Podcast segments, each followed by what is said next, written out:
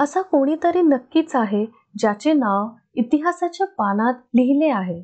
ते लोक त्यांच्या नावाने त्यांच्या कामाने ओळखले जातात.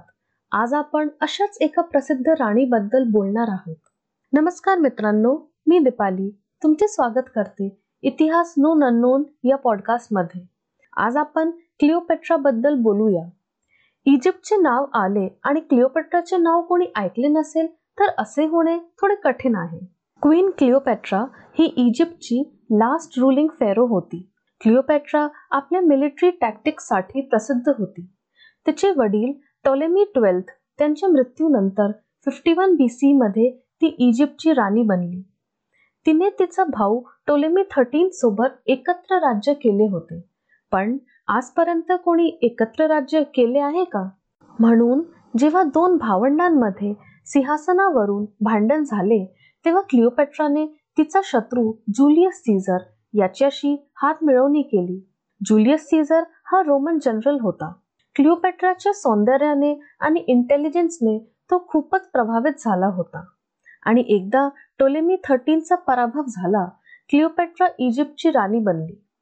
प्रथम तिने टोलेमी फोर्टीन सोबत राज्य केले परंतु टोलेमी फोर्टीनच्या मृत्यूनंतर क्लिओपेट्राच्या मुलाने टोलेमी फोर्टीनची जागा घेतली होती.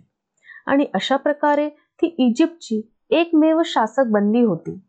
फॉर्टी फोर बी सी मध्ये जुलियसच्या असॅसिनेशन नंतर क्लिओपेट्रा आणि मार्क अँटनी यांच्यात पॉलिटिकल आणि रोमॅन्टिक रिलेशनशिप निर्माण होऊ लागले होते. मार्क अँटनी हा रोमचा ऍडमिनिस्ट्रेटर होता. त्या दोघांच्या सक्सेसफुल मिलिटरी कॅम्पेन्समुळे बरेच लोक त्यांना देव मानत होते.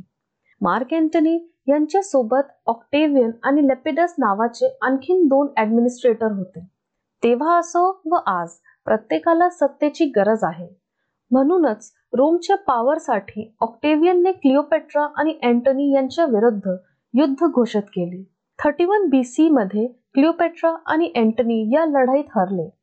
स्वतःला वाचवण्यासाठी दोघंही इजिप्तमध्ये आले होते पण इथे त्यांना कैद करण्यात आले. आणि दोघांनाही खूप अपमानाला सामोरे जावे लागले. त्यामुळे अखेर दोघांनीही आत्महत्या केली होती. ही कहाणी होती क्वीन क्लिओपेट्राची. जाणून घ्या अशा प्रसिद्ध लोकांबद्दल आगामी एपिसोड्समध्ये तोपर्यंत जुडले रहा. इतिहास नोन अननोन या पॉडकास्ट सोबत. हे पॉडकास्ट हिंदीमध्ये पण ऐकू शकता. इतिहास नोन अननोन हिंदी.